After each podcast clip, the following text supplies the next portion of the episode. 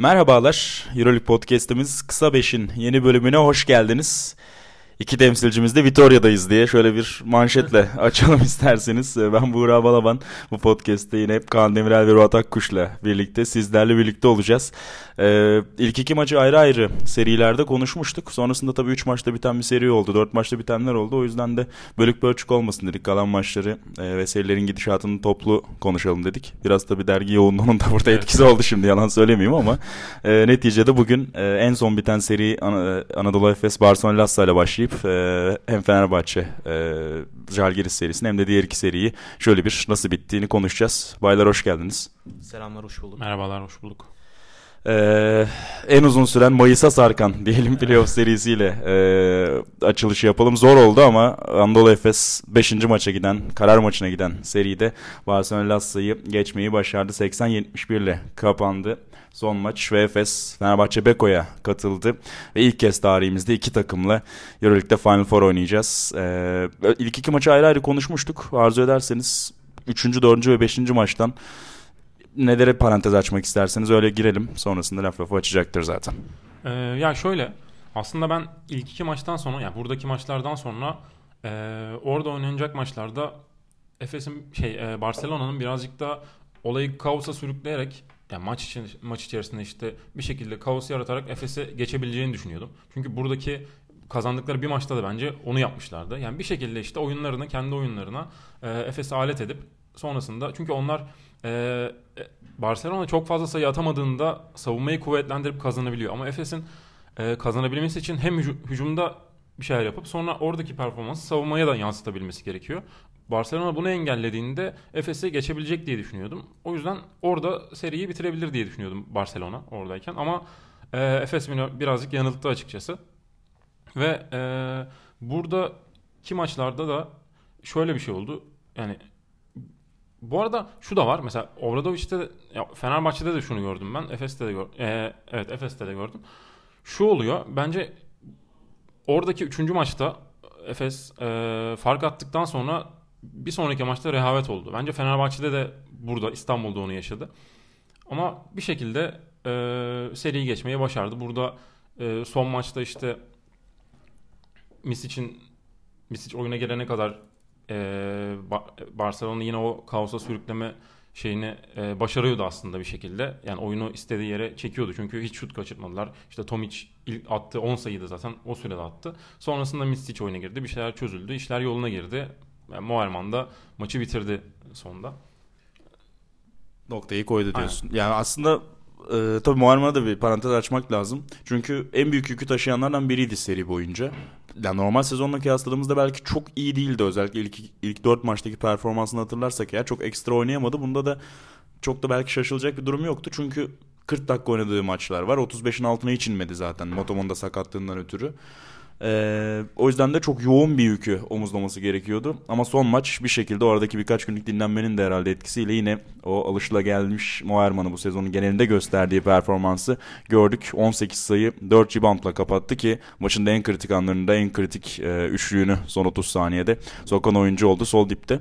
Ruat sen neler söylersin? Sana şöyle pas atayım. Son maçtaki 5 tercihi aslında Ergin Ataman'ın yani biraz riskliydi açıkçası. Çünkü sezonun bir bölümünde de birkaç maçta denemişti. Mitsic'i kenardan getirdiği maçlarda özellikle Mitsic'in performansının çok düştüğünü görmüştük. İlk 5'e alıştığı için sene başından bu yana. Kenardan geldiğinde sanki aynı havayı, o aynı ritmi bulamıyor gibiydi ve ben ilk 5'leri gördüğümde çok tedirgin oldum açıkçası. Bu sefer tam tersi oldu ama. Aynen öyle. Aynen öyle ki e, olumlu anlamda bir evet. sürpriz oldu benim için. Çünkü dördüncü maç çok kötü geçirmişti Mitsic. Yani Barcelona kazanırken o maçı sadece 4 sayıda kalmıştı Mitsic ki çift tanelerde olmadığı maç sayısı çok fazla değildi sezon boyunca.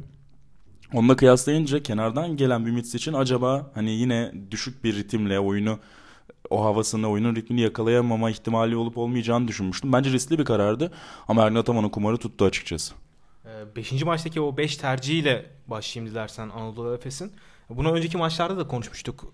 Barcelona Peşic önderliğinde. Peşic en çok neyi uygulamaya çalıştı Efes karşısında?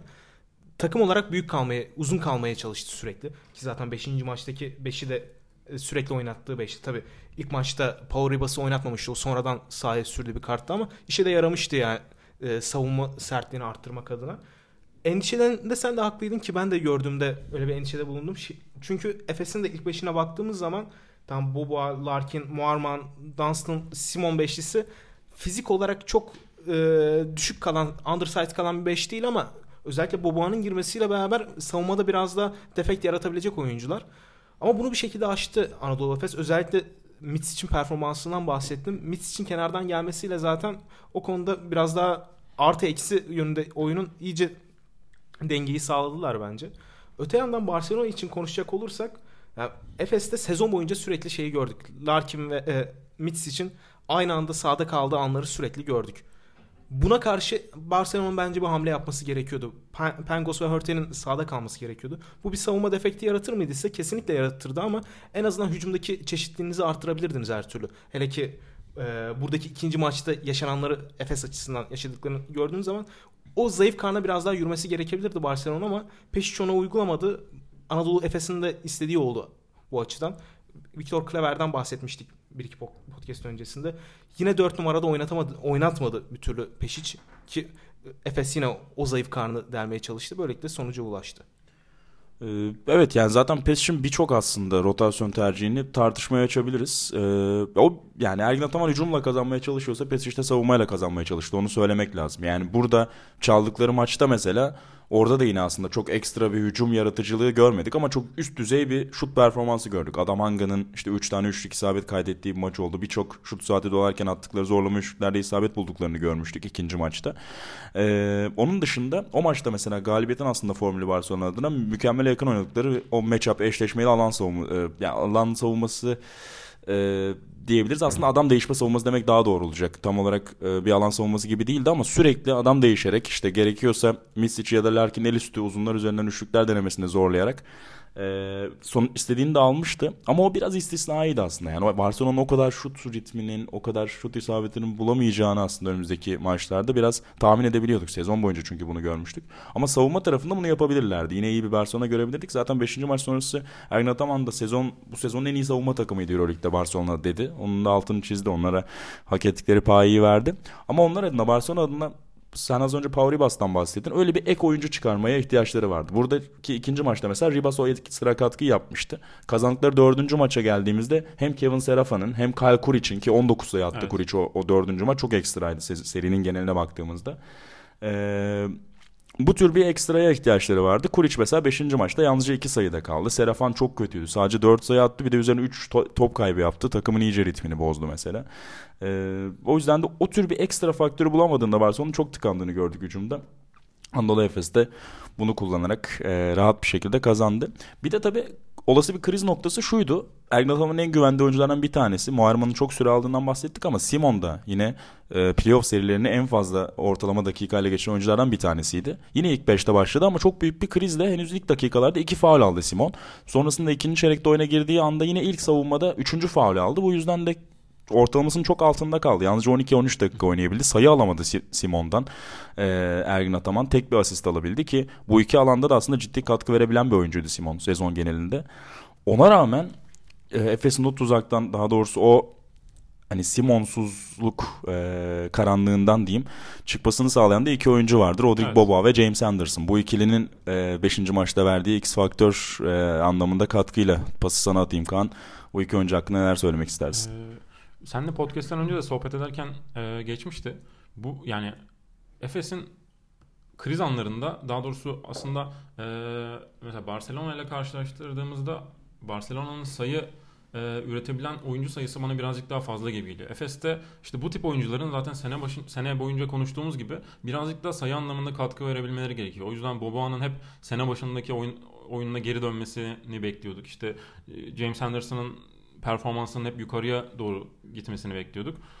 E, bu maçta Efes'in kazanabilmesi için Ergin Ataman da bu iki oyuncundan e, fazla katkı gelmesi gerektiğini biliyordu. E, ikisi de ya işte Boba 15 dakika sahada kaldı. 11 sayı attı. 2'de 1, 3'te 3 isabet. Üçlükler. E, James Anderson 7'de 3 üç, üçlük denedi. Yani onlardan gelen katkılar Efes'i galibiyete taşıdı diyebiliriz bence. Yani zaten bu tarz seviyelerde bir, bir üst basamağa daha çıkmak istiyorsanız az önce Peş için mesela bir kumar oynadığından bahset e, Anadolu Efes'in bir kumar oynadığından bahsettin.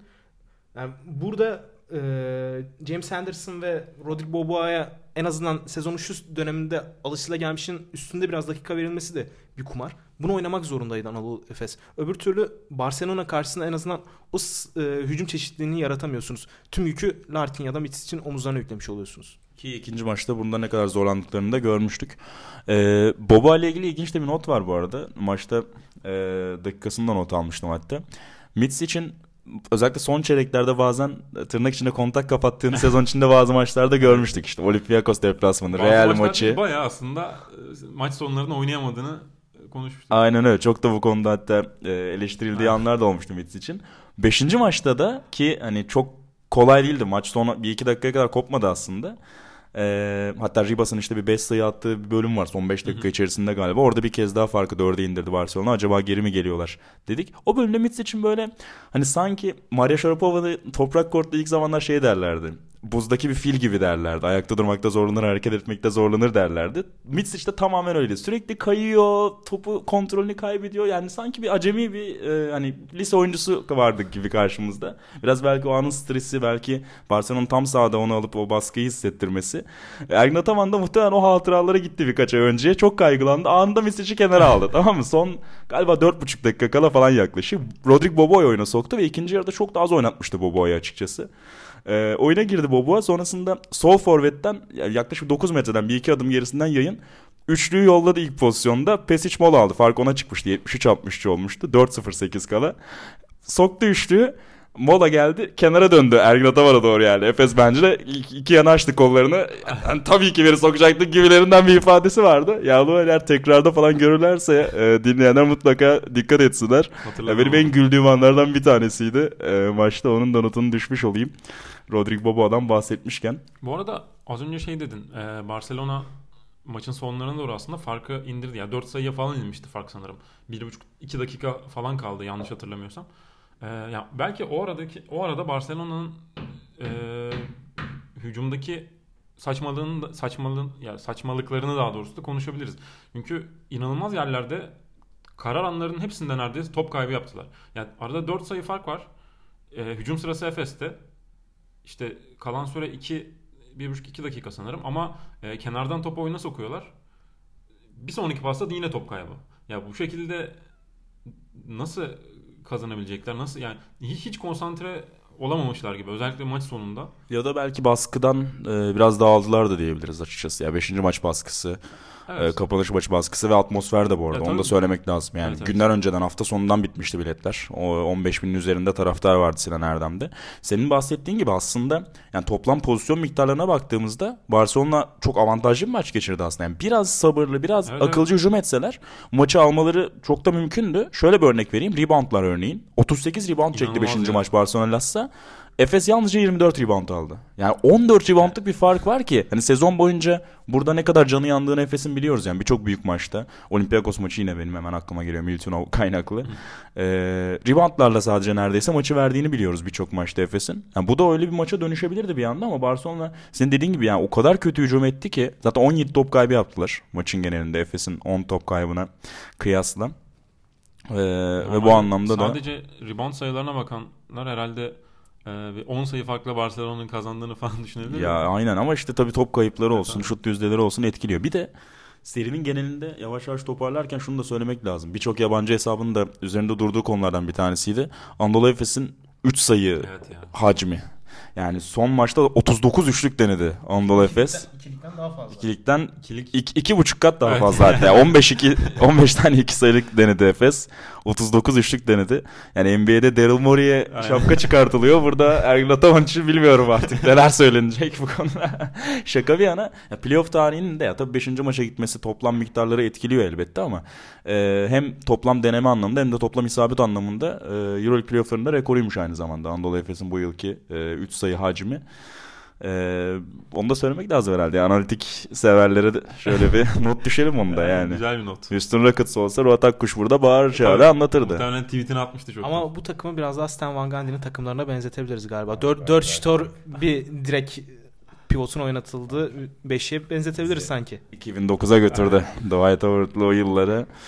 Bizi götürdü Ruat. Peki e, var mı eklemek istediğiniz bir şey? E, atmosferle ilgili belki bir şey söyleyebiliriz. Kaan sen salondaydın. Ruat'cığım sen şehir dışında olduğun evet. için katılım gösteremedin ama e, evet. istersen salondaki atmosferle ilgili de Kaan ya bir şeyler bir kere, söyle. E, beşinci herkesin ya yani bu maçın karar maçı olduğunu farkındaydı herkes tüm taraftarlar. Gerçekten e, inanılmaz hazırlan hazırlanılmıştı. Yani hani e, genelde şey diyor ya hani de, deniliyor ya Efes'in taraftarı birazcık daha farklı hani e, takım taraftarlığından daha farklı bir şey ama bence e, bambaşka bir atmosfer vardı. E, yani senin de söylediğin gibi o atmosferin Efes'in şey Barcelona'yı boğduğunu ve işte top kayıplarına ve pek çok şeye olumlu etki yaptığını söyleyebiliriz Efes adına. Aynen. Ya orada anonsçu Mustafa Özmen'e de belki biraz söylemek evet lazım. Ya. O da yani 15 bin kişiyi yönlendirme yani. yetisini bir kez daha kullandı yani sezon boyunca zaten e, çok üst düzey iş çıkarmıştı ama o maçta da e, kendini açtı diyebiliriz herhalde. Ya gerçi burada kaybedilen ikinci maçta da mesela çok evet. çok iyiydi. Seviyor da tabii büyük sahneyi. Ee, anmış olalım onu da burada. Sağ içinde de tabii acayip bir atmosfer var dediğin gibi. Ee, takımın o heyecanı, o tutkusu, o azmi, doğuş her kenara geleceği anda ya da oyuna gireceği anda sürekli taraftarları ayağa davet etti. Sürekli evet. bağırmalarını onlara telkin Aynı etti. Keza Ergin Ataman, keza senin de söylediğin gibi. Ya Larkin'in oyun konsantrasyonu acayipti zaten. Çok uzun süre sonra ilk beş başladı aslında. İlk daha üçlüğünü buldu. Hemen açtı kolları. Evet. Taraftarlarla iletişime geçmeye başladı. Ee, yani işte büyük sahneyi seven oyuncu başka oluyor hakikaten. Onu da hissettirdi. Ee, tam da onun zamanlarının geldiğinde aslında. Sezon başında tökezlerken de biraz bunu konuşmuştuk sanırım. İlk podcastlere denk geliyordu. Yani buralarda ihtiyacı vardı zaten Larkin'e. Anadolu Efes'in tam da zamanında yetişti hakikaten.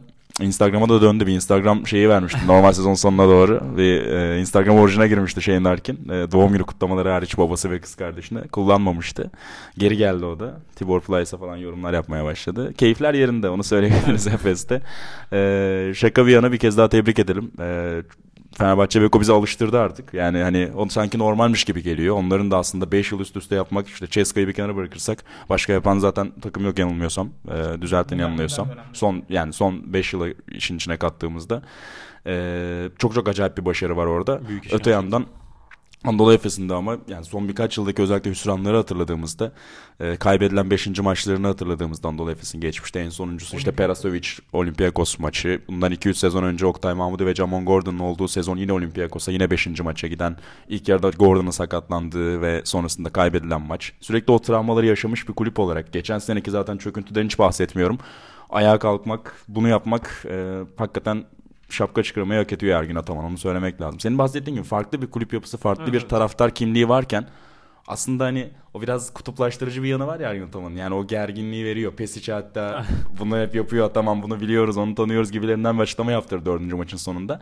Ve bu biraz hani o tetiğe ihtiyacı var. Yani yoksa normal lay lay lom giderken 15 Zaten bin kişiyi 5 gün önceden 5 gün önceden 15 bin kişinin bilet alıp geleceği bir maç görmek çok öngörülebilir bir şey evet. değildi bundan 2-3 ay önce. Yani biraz onu da bilinçli yaptığını da söylemek lazım. Yani Ataman da şey değil yani e, naif olmadığını söyleyelim. Ama hakikaten bütün süreci, bütün sezonu çok iyi yönetti demek lazım. Bakalım Final Four'da bize neler gösterecek. Peki Fenerbahçe Beko'ya geçelim. Fenerbahçe Beko Jalgiris serisinde de özellikle İstanbul'da işte günlük güneşlik başlamıştı her şey ilk maçta. O demişti herkes işte zaten şey olamayacak. Şalgiris cevap veremeyecek. Sonrasında ikinci maçta bambaşka bir savunma yapısı. Özellikle ilk üç çeyreği çok zorlanarak geçen bir Fenerbahçe Beko ve Şalgiris'in çaldığı maçla birlikte bu sefer hani tek günlük yaşamaya öyle alıştık ki sosyal medyayla birlikte. Bu kez de herkes aman Allah'ım kara bulutlar. Yo, gelir mi acaba buraya beşinci maça? Ne olacaklar başlamıştı. Ama aradaki kalite farkını Kaunas'ta net bir şekilde gördüğümüz maçlar oldu. İlk maç biraz daha direnebildi üçüncü evet. maçta. Daha daha doğrusu e, Jalgiris ama dördüncü maç e, biraz daha rahat geçti diyebiliriz herhalde Fenerbahçe Beko adına. Neler söylersiniz o serinin özellikle son iki maçıyla ve serinin genel gidişatıyla alakalı? Ya sen serinin 5. maça geleceğini düşünenlere laf atarak başladın ben ya evet yani ben, ben birazcık buraya geleceğini 3. maçtan sonra düşündüm açıkçası. Çünkü orada Jalgiris birazcık daha hani direnç gösterebildiğinde çünkü Fenerbahçe işte şutları tam istenildiği gibi girmedi. Sulukas oyuna çok iyi işte giremedi. Veseli'nin zaten hani durumu malum her zamanki Veseli gibi değil. Onları gördüğümde belki Jalgiris dördüncü maçı kazanır ve seri buraya gelir diye düşünüyordum. Ama tam tersi oldu. Yani Fenerbahçe dördüncü maçta e, yani hem Sulukas hem Veseli çok iyi oynadı. Bir. ikincisi e, e, yani adam değişme savunmasını Fenerbahçe gözle görülür bir şekilde çok iyi kullandı. İşte e, yani Sulukas Davies ile eşleştiğinde hep potaya gidebildi. Oradan çok sayılar buldu. Ne bileyim mesela pot altında işte Westerman'da bir şekilde kaldığında top hep ona başarılı şekilde indirildi. Oradan bir sürü sayı geldi falan. Onlar olduğunda Fenerbahçe bayağı rahat kazandı maçı yani. Ee, iki maç birbirinden farklıydı. Ben her ne kadar serinin buraya geleceğini düşünsem de Ya benim tahminim işte senin serinin başında da aslında ben maç vermeyeceğini aslında düşünüyordum. Yani bir tane maçın yakın geçip onun da bir şekilde Fenerbahçe Beko'nun alacağını düşünüyordum. 3-0 biteceğini düşünüyordum. Öyle olmadı. İkinci maç yakın geçti ama kısa yani tek basketle tek basketlik farkla kazanan Zalgiris olmuştu. Ama çok şeyin değişmemişti açıkçası yani beklentilerim serinin geri kalanıyla alakalı. Bunu da gördük. Ruat sana özellikle dördüncü maçtaki hücum performansıyla biraz pas atacağım. Çünkü Fenerbahçe Beko'nun kimliğinden bahsetmek gerekirse eğer e, herhalde hepimiz biraz daha savunma tarafını ön plana çıkarırız. Özellikle ilk maçta mesela bunu mükemmele yakın uygulamıştı Fenerbahçe Beko ve Žalgiris'i acayip boğmuştu. Kırklı sayılarda tutmuştu rakibi. Dördüncü maçta bu sefer bambaşka bir kimlik gördü. 99 sayı bulan bir Fenerbahçe Beko ve şut yüzdesi anlamında da isabet oranları anlamında da hakikaten tarihi performanslardan bir tanesi. Yani %68 ile 3 sayılık isabet buldu Fenerbahçe Beko ki 7 isabetle 8 isabetle bulunan bir %68'lik yüzde değil yani. 15 isabetle bulunan bir %68'lik isabet ki bu çok daha kıymetli kılıyor bu yüzdeyi. Kesinlikle öyle. İki sayılık atışlarda da %70, 31'de 22'lik, %71'lik bir yüzde ki son 10 yılda yanılmıyorsam e, sevgili Uygar Karaca paylaşmıştı Twitter'da. Benzer bir şut performansı yok e, Euroleague'de. Öyle bir istisnai performans gördük. Ya tabii ki hücumda bu kadar işler e, tıkırında giderken Fenerbahçe Beko'yu zaten herhalde ligin herhangi bir takımı da durdurmakta zorlanırdı. Žalgiris de daha iyisini yapamadı. Ya zaten e, maça zaten böyle box skora, skor tablasına baktığımız zaman e, skorları toplamadan konuşuyorum tabii burada şey olarak. Yani bir varsayımsal olarak konuşuyorum. Bu maçın Jalgiris'in kazanabileceğini ve serinin 5. maça gidebileceğini söyleyebilirsiniz. Davis'in performansı ortada. Öte yandan Nate Walters'ın performansı ortada. Ama Jalgiris'in kazandığı maça e, maçın tam tersinde gelişen ne vardı? Kısalardan istediği katkı alamadı Nate Walters dışında. Ulanovas o ekstra performansını gösteremedi Ataşehir'de oynanan ikinci maçta. Acayip oynamıştı hakikaten o maç. Yani %90 saha içi isabetiyle oynamıştı. E, Ama şimdi biraz daha sezon ortalamasına geri dönmüş. yani normale döndü. Sezon ortalamasına geri döndü. Ama bu tarz yerlerde istisnai performanslara her zaman ihtiyacınız var. Maç öncesinde kalkıp Bobby Dixon'ın 5'te 5 üçlük isabetiyle 25 sayı atacağını elbette düşünemezdiniz. Veya Eric Green'in olağanüstü bir katkı vereceğini düşünemezdiniz. Ki biz burada playofflar başlamadan önce Eric Green'in hakkında çok da olumlu şeyler söyleyemiyorduk. Ee, adaptasyon sürecinden bahsediyorduk artık ama yani sezon son- sonuna yaklaşmıştık nihayetinde. Onun ekstra performansı bunda etkili oldu. Ama en önemli nokta bence Kaan'ın dediği gibi o ters eşleşmeleri iyi kullanmamız ve savunmada teması yaratmamızdı. Ee, çünkü Ataşehir'deki ikinci maçta Fenerbahçe neyi yanlış yaptı? Ne hücumda ne savunmada o eforu sergilemedi bir türlü. Zaten Veseli'den ve Sulukas'tan en azından maçın ilk yarısı itibariyle iyi performans alamamıştı. Onu bir kenara koyuyorum ama savunmada özellikle bir türlü tema- e, istenen teması yakalamadı. Zaten Ulanovas da zaten o yüzden e, o müthiş performansı sergiledi. Keza Brandon Davis de. Bu maç onun aksine oldu. E, Fenerbahçe'nin normal şartlarda biraz daha savunmayı öne çıkardığından bahsettin. O noktaya değineyim. Sezon boyunca şey söyledik zaten. Şunu sürekli söyledik. Fenerbahçe e, ligin en az top kullanan takımı. Oldu. Aynen öyle. E, topun kıymetini biliyorlar ve yavaş hücum ediyorlar. Fakat burada ters eşleşmeleri yakaladığı zaman doğrudan atak ettiler. Final Four'da da Efes'i geçmek istiyorlarsa veya şampiyonluğa ulaşmak istiyorlarsa kesinlikle yapmaları gereken bu. Çünkü bu tarz seviyelerde kendinizi tek bir kalıba sığdıramazsınız. Geçen podcast'te sen de bunu söylemiştin. 5 tercihlerinde sahaya sürülen kartlar açısından. Tek bir kalıba sığınarak kendinizi e, geliştiremezsiniz. Bir basamak yukarıya çıkamazsınız. Obradovic ve ekibinin de mutlaka bunu yapması gerekiyor bence geri kalan kısımda. Ee, Kaan sana pası biraz Sulukas'la atacağım. Ee, Mitsic yani sezonun iki temsilcimiz adına da işte çok iyi guardları vardı. Sezonun en iyi guardları arasında herhalde hem Mitsic hem Sulukas'ı sezon performansı olarak ortalamada sayabiliriz. Ve iki oyuncu da kapanış maçlarını çok iyi geçtiler. Double double'la geçtiler. Az önce Mitsic'in 10 sayı 10 asistinden bahsettik. Sulukas da 15 sayı 10 asist yaptı o maçta. Aslında işte Bobby Dixon, Eric Green'in katkısı Gudur için çok kritik yerdeki üçlükleri çok konuşuldu. Sulukas biraz böyle radar altı kalıyor gibiden diğer isimler arasında ama o da gerçekten çok iyi oynadı o maçı. Onu da söylemek lazım. 15 sayı, 10 asist, 5 rebound, 4 top çalma ki e, hakikaten acayipti. Sana biraz öyle pası atayım. Ee, ve elbette başka notun varsa Ya Fenerbahçe Beko ile alakalı onları ne da alayım. düşünürsünüz bilmiyorum ama bu konuda e, Sulukas'ın şöyle bir şansının olduğunu düşünüyorum. Bence Bobby Dixon Sulukas için büyük bir şans ya. Yani Bobby Dixon sah- sahada olduğunda Fenerbahçe'nin yani tabii formunda formda olduğunda, gününde olduğunda Sulukas dinlenebildiğinde e, o da oyuna bambaşka bir şekilde girebiliyor ve kaldığı yerden devam edebiliyor. Fenerbahçe e, yani Bobby Dixon oynarken sayı bulduğunda Sulukas bu sefer e, hani oyunda değilken bir defo ortaya çıkmamış oluyor. Zamanında yani dinlenebiliyor işte rotasyonu ona göre yapabiliyor. Ama Sulukas'ın Fenerbahçe'de geldiği noktanın yani bundan birkaç sene önce Obradovic işte e, Fenerbahçe'ye ilk aldığında Sulukas'ı Fenerbahçe'nin ilk gardı olabilmesini çok da öngöremiyorduk herhalde. Yani ilerleyen zamanlarda çünkü pek çok defosu vardı. İşte bir kere son topları bitiremiyor diye çok fazla eleştiriliyordu. İşte hatta hangi maç hatırlamıyorum. Baya böyle son topta turnike atamadığı şeyler olmuş. Bariz bir delicilik sorunu da Evet, vardı yani zaten. o- Keza o dribbling kesinlikle. boyundan ötürü. Ama şu anda geldiği nokta bence çok takdir edilmesi gereken e, bir nokta ama diğer taraftan işte ben bu konuda da bir şanslı olduğunu düşünüyorum. Yani Bobby Dixon'la birlikte rotasyonlu şekilde oynayabilme durumu önemli bu konuda. Ya bu yaşta hakikaten Bobby Dixon'ın katkısı. Ben her maç şaşırıyorum yani devam ediyorum şaşırmaya. Aynen öyle. Ee, ki sözleşme de yenilendi. Hem- Melih Mahmutoğlu hem Bobby Dixon'la e, sözleşme yeniledi Fenerbahçe Beko. Bakalım daha ne kadar sürecek bu performans Bobby'den önümüzdeki sezonlarda. Aynen kitabı da çıktı onu da söyleyelim reklamını yapalım peki. Ee, Final Four öncesi yani şöyle bir kötü haber aldı seri bittikten sonra e, Fenerbahçe Beko. Ligdeki maçta Datome sakatlandı ve Final Four'a yetişip yetişemeyeceği soru işareti olarak görülüyor şu an. Kalinic'in ufak bir sakatlığı var. O daha yetişebilir gibi görünüyor ama ne kadar hazır olacak? E, Veseli döndü gibi ama hani ufak tefek Evet. yine bir şeyler olduğu söyleniyor.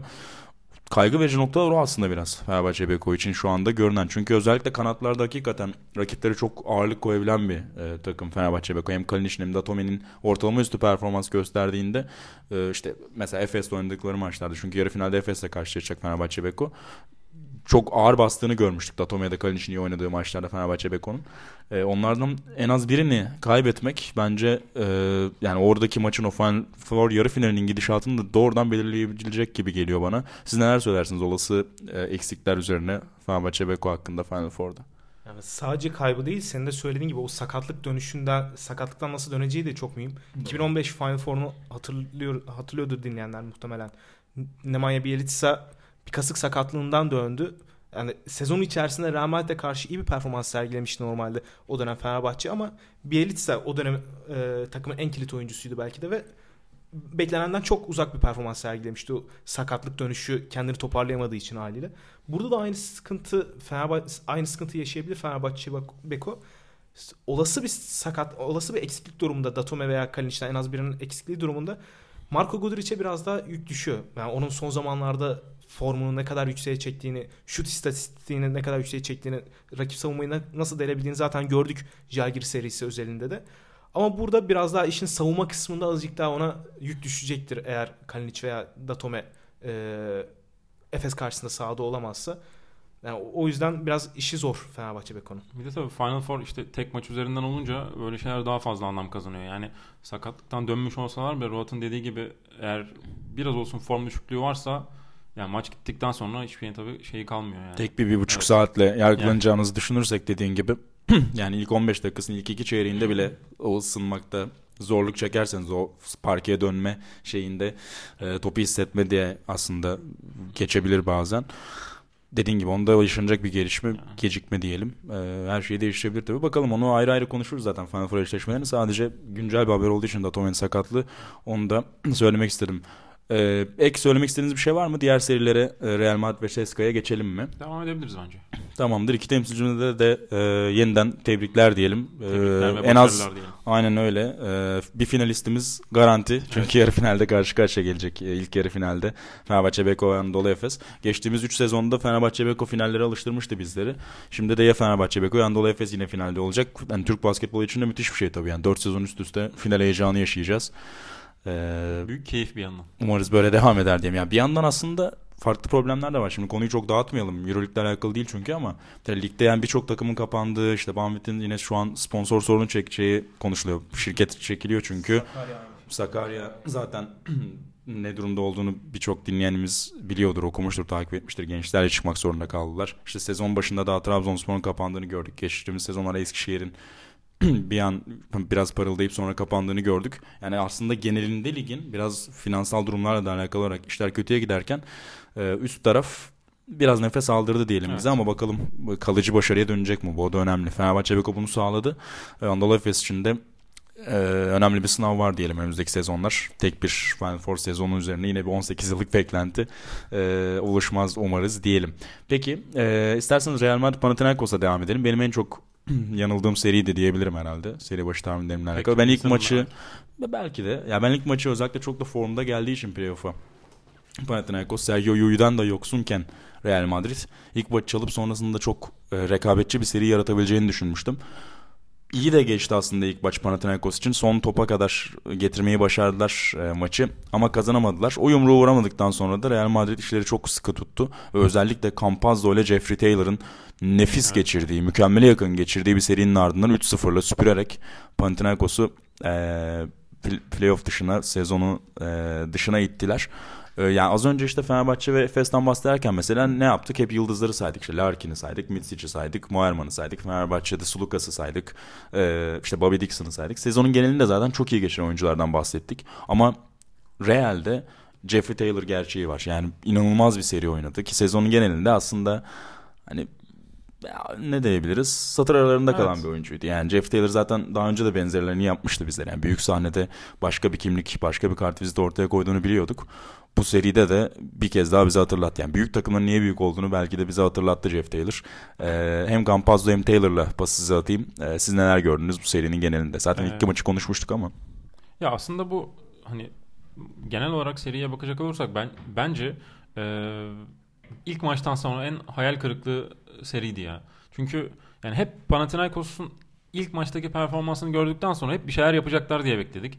İşte e, o adımı atıp bir maç işte iki maç alacaklar diye bekledik ama bir türlü olmadı. Yani zaman zaman hani bir şeyler yapsalar da onlar hiç hiç bunları maçın geneline yayamadılar. Hep maç içerisindeki işte anlık performanslarla işte e, öne geçtikleri çeyreklerle sınırlı kaldılar. Tamamına yansıtamadılar serinin. O yüzden de Real Madrid gibi bir takıma karşı bunu yapamıyorsanız böyle bir seriyle karşı karşıya kalıyorsunuz. Campazzo ile ilgili şu sayıları da vererek sana pas atacağım Murat. Ee, 8.3 asist ortalaması 3 maçta Campazzo'dan. 3 top çalma ortalaması.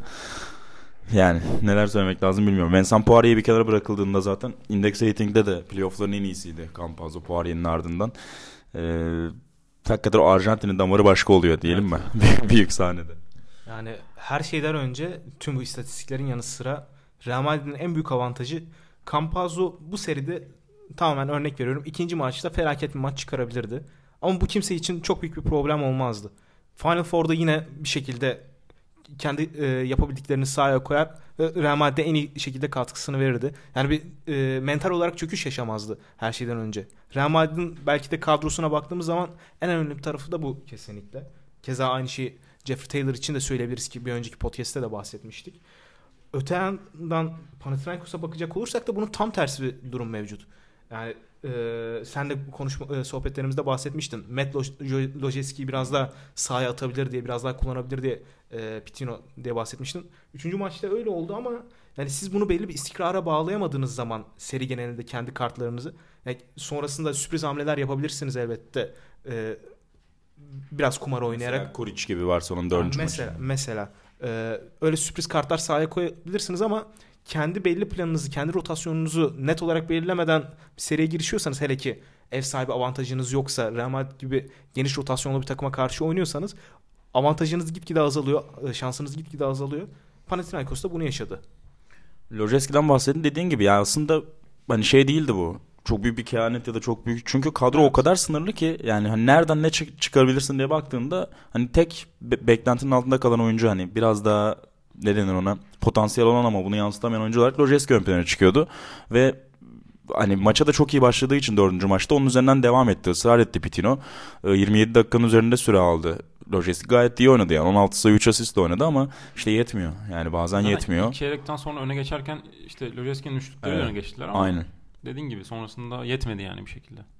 Aynen öyle. İşte Langford'dan çift tane aldılar 10 sayıyla ama işte uzunlardan o kadar sınırlı bir takım ki ki yani uzun rotasyon anlamında Fenerbahçe ile birlikte belki en iyi takımla karşı karşıyalardı. İşte Real'in hem Tavares'le hem Ayon'la pot altında bazen Tompkins'le rakiplerine kadar zorluk çıkardığını biliyoruz. Ya Papayanis de berbat bir seri geçirdi. Zaten onu hani küllerinden doğurmuştu aslında Pitino ama bir yere kadar yetti. Yani normal sezonda biraz işini gördü ama e, playoff'ta ondan da çok fazla katkı alamadı. Yani Yan Vuyukas'a muhtaç kaldı adam. Evet yani ya. Pitino'yu da çok yargılamamak lazım herhalde. Onunla maç alıyordu bir de her şeyden önce Evet. yani muhtaç kalmasından ziyade maç alıyordu bu Uyukas'la birlikte. Kesinlikle ilk maçı çok iyi oynadı Vuyukas. Yani Hepimiz inanamamıştır. Aynen. ben ne yapıyorum ben falan diyordu yani. Ama yetmedi. Ee, Kalates'i sorayım bir de sana Kaan. Yani MVP tartışmalarının içine dahi girmişti Kalates. Özellikle sezonun ikinci yarısındaki Pitino ile birlikte ortaya koyduğu performansla. Ama seride evet son maç 17 sayı attı, 7 asist yaptı ama şut yüzlerine baktığımızda e, 16'da 6 ile yalnızca bunları kaydedebildi mesela. Real normal sezonda da bize gösterdiği gibi çok geriden savundu Kalates'i ki çok büyük bir mucize değildi bu yani. Çok doğal bir e, şut probleminden dolayı Kalates'in çok basit bir çözümdü belki ama bunu gayet iyi uyguladılar ve Kalates'i Campazzo'nun o baskısıyla yer yer Jeff Taylor'ın fiziğini kullandılar Kalates'in üzerinde. Sindirmeyi başardılar ve zaten Panathinaikos'un elinden Kalates'i aldığınızda Evet. çok da fazla bir şey kalmıyor.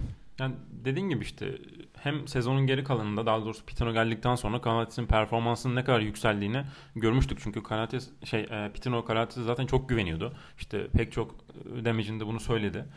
Yine e, playoff serisinde de e, ilk maçta ne kadar Panathinaikos'un ona muhtaç olduğunu gördük. O da aslında e, bunu cevap vererek oynadı. Yani performansı bayağı iyiydi. Sonraki e, maçlara bunun tırnak içinde yansıyamamasının sebebi bence şuydu. Real Madrid ilk maçtan sonra onu nasıl durdurabileceğini çok iyi çözdü. Daha sonrasında da işte e, yani mesela şut defosunun olması onlardan bir tanesiydi. Bun- Bunları çok iyi kullanarak bir şekilde onun zaaflarını hem e, onu savunmasını öğrendiler bir şekilde hem de zaaflarından faydalanarak üzerinden sayı bulmayı da öğrendiler bir şekilde. Bunları iyi yaptı, yaptıklarında işte Kalates'in de yani bir de tek oyuncu üzerinden oynamak oynamaya çalıştığında bir şekilde bir yerden sonra yo- yorucu da oluyor. Hal böyle olunca işte seride bu seviye bura yani bu hale geldi. Çok uzamadı. Ee, var mı eklemek istediğiniz bir şey Real ile alakalı? Yui büyük ihtimalle yetişecek Final Four'a. Yani yapılan açıklamalar o yöndeydi. Onu da notunu düşmüş olalım merak edenlere. Ee, ekstra bir şeyiniz yoksa Ceska Baskonya'ya doğru yavaş yavaş geçelim.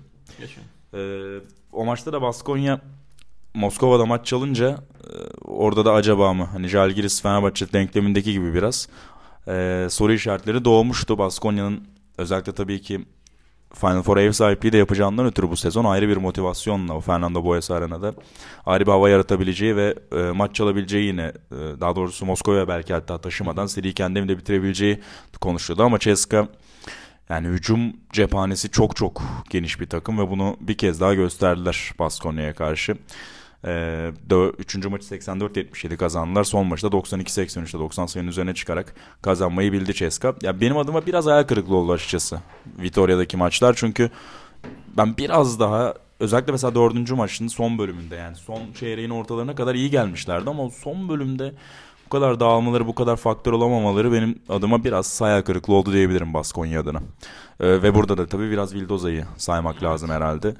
Ee, Poirier çok iyi bir seri geçirdi aslına bakarsan ama yani işte sezonun genelinde aldıkları katkıyı Vildoza'dan alamayınca kısalarda çok sınırlı kaldılar. Yani işler Huertas'a falan kaldı ki artık Huertas da bir yere kadar yani yaşı da gereği diyeyim size atayım Ya pası. son çeyrekte gerçekten ya tabiri caizse işte rezil bir hücum performansı izledik. Senin de söylediğin gibi kısalar üzerinden. Dördüncü maçtan bahsediyorsun Evet evet. mi? Hı hı. Dördüncü maçtan bahsediyorum ben.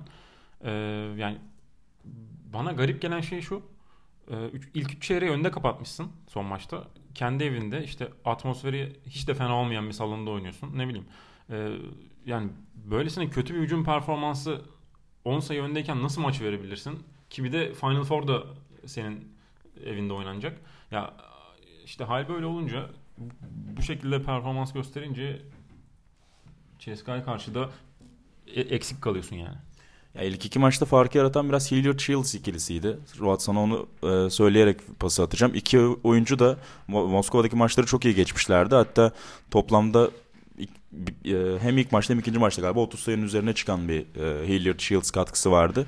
ama Vitoria'daki maçlarda orada da sorun yaşadılar. Zaten Vildoz'a işte son maçı sayısız geçti ki hakikaten felaket diyebiliriz Baskonya adına. Bir de Shields'a Hilliard katkı veremeyince Baskonya'nın da çok fazla e, tutunma şansı olmadı seriye. Yani zaten sen de bahsettin önceki podcast'te. E, konuşmuştuk orada da. Baskonya'nın bu seri geçmesi için iki şart vardı.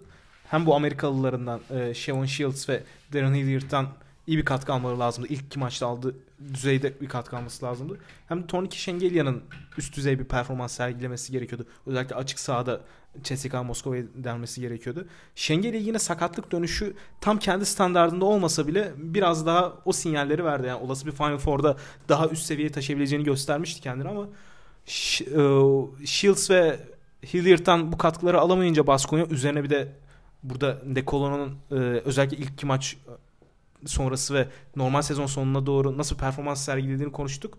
Üçüncü maçta 28, dördüncü, maç, dördüncü maçta 27 sayı atmış olması lazım. Evet. Yani tamam baktığım zaman skor tablosuna Sergio Rodriguez e, ilk iki maçta gösterdiği performanstan uzakta ama bu sefer de Corey Higgins ve e, Will Clyburn'dan en azından daha önce ka- aldığı katkıları aldı. Ve bu sayede de CSKA Moskova Final Four adını yazdırdı ve bence De Colo'nun performansı çok şaşırtıcı. Yani hele ki bu derece mental olarak düşmüşken süreler azalmışken böyle olması yani Final Four'da da bir avantaj sağlayabilir bence Real Madrid karşısında bilmem siz ne dersiniz. Ee, ya güzel söyledin. Dekolo'yu tabii konuşmak lazım özellikle son iki maç performansını. Biz buradaki ilk iki maçtan bahsederken sürelerin hep işte onlu dakikalarda kaldığından bahsetmiştik. 18-15 civarında oynadığı maçlar vardı. Ve bundan Dekolo mutlu olmuyor, olmayacağını doğal olarak ve daha iyisine aslında daha fazlasına ihtiyaç duyduğunu söylemiştik. Kalan iki maçta bize bunu gösterdi. Tabii ki bu biraz birbirini de doğuran bir şey. Yani sadece düz bir korelasyonla işte Itudis daha fazla oynattı Dekolo'yu ve daha başarılı oldu. E, daha çok sayı attı diyemeyiz. Aslında daha iyi başlayarak, hücumu daha iyi yöneterek, daha çok sayı atarak da o dakikaları kendi de biraz kazandı belki Nando Dekolo.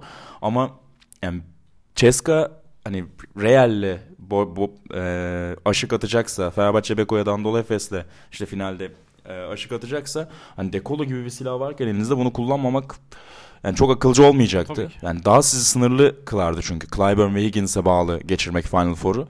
Ee, bu yüzden de Dekolo'yu özellikle Final Four yaklaşırken bir kez daha en iyi halinde görmek e, hakikaten De rakipler için de ürkütücü. Dekolo gibi bir oyuncu varken elinde onu kullanamıyor olmak, onun gibi bir oyuncu 10 dakika e, da sahada sadece görebilmek o sinir bozucu bir şey yani. Tabii tabii. Ya, ya bir de şey yani De Colo hakikaten iyi oynadığında durdurması çok zor bir Evet. oyuncu. Yani direkt faul oluyor çünkü. Asla hani sizle öyle polemiğe girmiyor. İyi savunmanıza izin veren bir oyuncu değil. Sadece benim çekincem şu Final Four öncesi. Yani büyük sahnede daha önce hani böyle biraz sindiğini gördük De Colo'nun. Yani şampiyon oldukları seneyi hatırlayalım. Orada da aslında Teodosic hani aslında onun da namı çok iyi değildir büyük maçlarda ama or- orayı çok iyi yönetmişti mesela Teodosic. De Colo'dan ziyade bence onun daha fazla parmağı vardı o şampiyonlukta. Ee, burada da şimdi Final Four'a giderken evet çok iyi sinyaller verdi De Colo ama orada yine bir işte baskı geldiğinde Jeffrey Taylor 2-3 omuz attığında yarı finalde acaba yine eski haline sezonun ortalarında bize gösterdiği o kötü De Colo'ya döner mi? O da benim için soru işareti. Yani buradaki o iki 30 sayıya yaklaşan performansını görüp ben o tamam De Colo e, alıp götürecek Final Four'da diyemiyorum açıkçası. Ben bence de öyle ben sana katılıyorum. Hem öyle hem de Decolo'nun en azından beklenen performansı gösterdiğini varsayalım. Sergio Rodriguez'in e, son iki maçta gösterdiği performans yani tamamen rezalet bence. Yani son maçtaki skor tablosuna bakıyorum. E, 92 sayı atarak kazandığınız bir maç ama Ro- Rodriguez 14,5 sağ, dakika sahada kalmış ve eksi 12 e, katkıda bulunmuş. 10 farkı da geçirdiği dakikalar. A- aynen öyle. Yani hem Se- Sergio tamam Sergio Rodriguez'in belli savunma defekti var. Bu konuda hemfikirizdir diye tahmin ediyorum ama siz onu hücumda en azından o dengeyi sağlama adına iyi kullanamazsınız ya da Rodriguez o katkıyı veremezse dediğin gibi yani Real Madrid savunması karşısında iyice sinebilir sizin hücumunuz. Dekolo istediği kadar sayı atsın. Yani Rodriguez'in eee eksiklerini de savunmadaki yarattığı zaafları da en iyi bilen takım herhalde Real Madrid. O yüzden onların da önlem alması biraz daha eee, kolay olacaktır tabiri caizse. Jeff Taylor'la bahsettik Real'de X faktör olarak. Burada da belki Kurbanov sayabiliriz. Yani bu tür e, rol oyuncularından alınan katkılar benim her zaman çok ilgimi çekiyor. Ee, burada da yani Kurbanov işte kapanış maçında 15 sayı attı mesela. 7 rebound ekledi ki sezon ortalamalarının da üzerine çıktı playoff'ta. Birçok alan Nikita Kurbanov. 7-6 saha içi isabetiyle oynadı. Aynen öyle. Ee, tüm bunları bir araya kalınca tabii e, Ceska'nın da tam potansiyeline biraz daha yaklaştığını gördük. Çünkü sezonun genelinde hakikaten çok düşük viteste geçirdi evet. Ceska yani onu söylemek lazım. Belki son bölümde son 3-4 haftada biraz daha silkelendiler ama yine de ne De Colo'dan ne işte e, Kurbanov'dan ne hani Rodriguez'de sayabiliriz. Müthiş katkı aldılar demek çok doğru olmazdı. O anlamda herhalde Itudis'in de biraz yüzünü güldürdü. Bu arada Itudis'in maç sonu açıklamalara baktıysanız neredeyse her maç sonunda o da böyle bir dünya bize karşı şeyi yaratmaya başladı yine Itudis. O da enteresan Çözümü buldu mu acaba o da? Doğru. Orada kaos yaratarak yine e, bir çözüm arayışına giriyor gibi. E, kaybettikleri maçtan sonra da işte we welcome the haters gibi bir hani bizde nefret edenlere bizim düşmanlarımız işte şey olsunlar falan filan gelsin seviyoruz hani onlara karşı bizden şüphe edenleri daha adopters demişti galiba. Ee, bizden şüphe duyanları e, selamlıyoruz onlarla mücadele etmeye alışız gibilerinden kabaca çevirebileceğimiz açıklamalar yapmıştı. Bilmiyorum enteresan. Yani Dekola böyle şeylerden çok tetiklenecek bir karakter değil açıkçası ama hani belki işte Kurbanovları, e, Heinz'ları falan biraz daha tırmalıyor olabilir. Bu tür açıklamalar bilmiyorum. Ya da Metodist biraz koltuğun, koltuğunu da sağlamlaştırmaya çalışıyor olabilir. Tam onu söyleyecektim. Biraz koltuk kaygısı var tabii yani. Vatutin'in açıklamalarından bahsetmiştik playoff öncesi. Şampiyon olan koç kontratını yeniler gibi bir şey dedi ve yani tek formülü öyle göstermişti. Itudis de herhalde biraz onun gerginliğiyle diyelim. Ee, böyle açıklamalar yaptı seri boyunca. Ama tabii deplasmanda iki maç ne olursa olsun. Yani Vitoria deplasmanında büyük iş yani bunu söylemek lazım. Birçok insan orada en az bir maç almasını bekliyordu çünkü. Baskonya'nın. Ee, çok hani herhalde hiçbirimizin bayıldığı bir koç değil Tudis ama e, hakkında verelim. Çok da kolay bir iş değildi yani oradan iki galibiyetle çıkmak. Yani hele ki insan Poirier'in 3. ve 4. maçta oynadığı performansı da ayrı bir parantez açmak lazım bence. Yani seri öncesinde konuştuğumuz zaman da tamam kısa performansların ne kadar önemli olduğundan bahsettik. Vildoza belki seri genelinde beklenen aksinde bir performans sergiledi ama Poirier'in müthiş performansına rağmen Ceska'nın tur geçiyor olması da ayrı bir bence takdir hak ediyor ne olursa olsun. Kesinlikle ya. Özellikle çaldıkları ikinci maçta inanılmazdı ya. Yani ilk yarıda nefes kesiciydi hakikaten. Ee, umarım onu da seni Türkiye'de görürüz ya. Yani Fenerbahçe, Beko, Anadolu Efes birinden birine yolu düşer diye umalım. Yani Ceska'da da çok fazla bahsediliyor ama bakalım. Onları da bir yazın konuşuruz. Son soruyu da şöyle sorayım. Biraz e, playoff'ların genelini şöyle bir düşündüğünüzde şimdi Vildoza'dan bahsetmişken aklıma geldi. Sizi olumsuz anlamda en çok şaşırtan en büyük hayal kırıklığı sizde yaratan oyuncular hangileriydi diye pas atayım. İki örneği e, aklımdaki vereyim ben. Vildoza ve Grigonis benim için. E, sezonu büyük bir çıkış içinde kendi standartlarında geçen iki oyuncuydu ama playoff'larda biraz sindiklerini gördük büyük rakiplere karşı. Sizin bu tür dikkatinizi çeken ya ben daha iyisini bekliyordum onu görmedim dediğiniz oyuncular var mı? Ya ben Vildoza'yı söyleyecektim. Ama Grigonis aklıma gelmemişti. Yani doğru bence Grigonis'i de ekleyebiliriz. Bunlar benim de. Yani e, Nick Kalates'i söylemiş olursak çok abartmış evet, olmayız diye tahmin ediyorum yani. Yani hele ki bu müthiş, müthiş bir normal sezon geçirdi. Adı MVP tartışmalarında geçiyor. Alır almaz bu apayrı bir tartışma konusu ama e, alırsa dahi şu seride gösterdiği performans o ödüle biraz gölge düşürdü bence ne olursa olsun. Örteli sayalım mı yoksa beklentimiz yok muydu Örtel'den? yoktu ya. Yani. Benim de pek yoktu. Benim beklentim buydu Örtel'den. aldım yani beklentiyi. Yani, e, Twitter'da Savaş Birdal bir tweet atmıştım. Mutlaka görmüşsünüzdür. Çok güzel evet. Yani e, Toma Örtel'in Anadolu Efes'i Final Four'a taşıması biraz zaman alsa da gerçekleşti en nihayetinde dedi. Yani bence çok haklı. Şahane bir tweet hakikaten. Ee, selam edelim onu da buradan. ee, ya orada da neyse tekrar o seriye dönmeyelim de yani Pesic ya Pengos bence gayet de iyi oynuyordu parkede evet. kaldığı dakikalarda. Bu kadar örtele illa bir 19 dakika verme gayreti. O şey hani 20 dakika yakın parkede tutma ısrarı. Akıl alır gibi değil yani Adamın, hakikaten. Yani şey gibi mesela kafasında bir rotasyon var ya hep bir noktada onu yapıyor. Yani bir oyuncu iyi oynasa da çıkıyor, kötü oynasa da kenarı geliyor. Kafasındaki şeyi devamlı uyguluyor yani. Hiç Aynen öyle. Formda olan oyuncunun üzerine gitme diye bir şey yok gibi. Mesela şeydi. çeyrek sonu 15 saniye var. Top Efes'te tek bir hücum var. Savunma yapacaksınız ve sonra çeyrek bitecek. Tomic ve Örtel'i parkede evet. bırakıyor. Ya inanılmaz bir şey yani. Yap abi Oriola, Klaver, Singleton zaten yaptığım bu uygulama. Hanga'yı atıyorum ikiye çekersin. Örtel zaten berbat bir savunmacı. Onun yerine de ister Pengos koy ister Ribas'ı koy. Ya aynısını buradaki ikinci maçta da yaptılar. Yani kazandı evet, maçı ama evet, yani evet. fark etmez. Yine de e, savunma yapacakken niye Tomic oyunda tutuyorsun ki yani? Hakikaten enteresan ya. Neyse. Çok uzun sürmedi sezonu böyle olunca işte ne diyelim yani. Peki e, var mı da playofflardan konuşmadığımız atladığımız eklemek istediğiniz bir şey yoksa yavaş yavaş podcast'imizi kapatalım mı? Yok gibi aynen. E, 17 Mayıs Vitoria Fenerbahçe ve Kondol Efes e, çok heyecan verici hakikaten. Hmm, şimdiden iyi seyirler dileyelim herkese. Tabii çok büyük bir aksilik olmazsa haftaya o serileri daha uzun uzun e, yarı final eşleşmeleri konuştuğumuz bir podcast'te yaparız. E, o bölümde görüşene dek buluşana dek ya da görüşmüyoruz podcast'te tabii. Kendinize iyi bakın. Görüşmek üzere. Hoşçakalın. Hoşçakalın.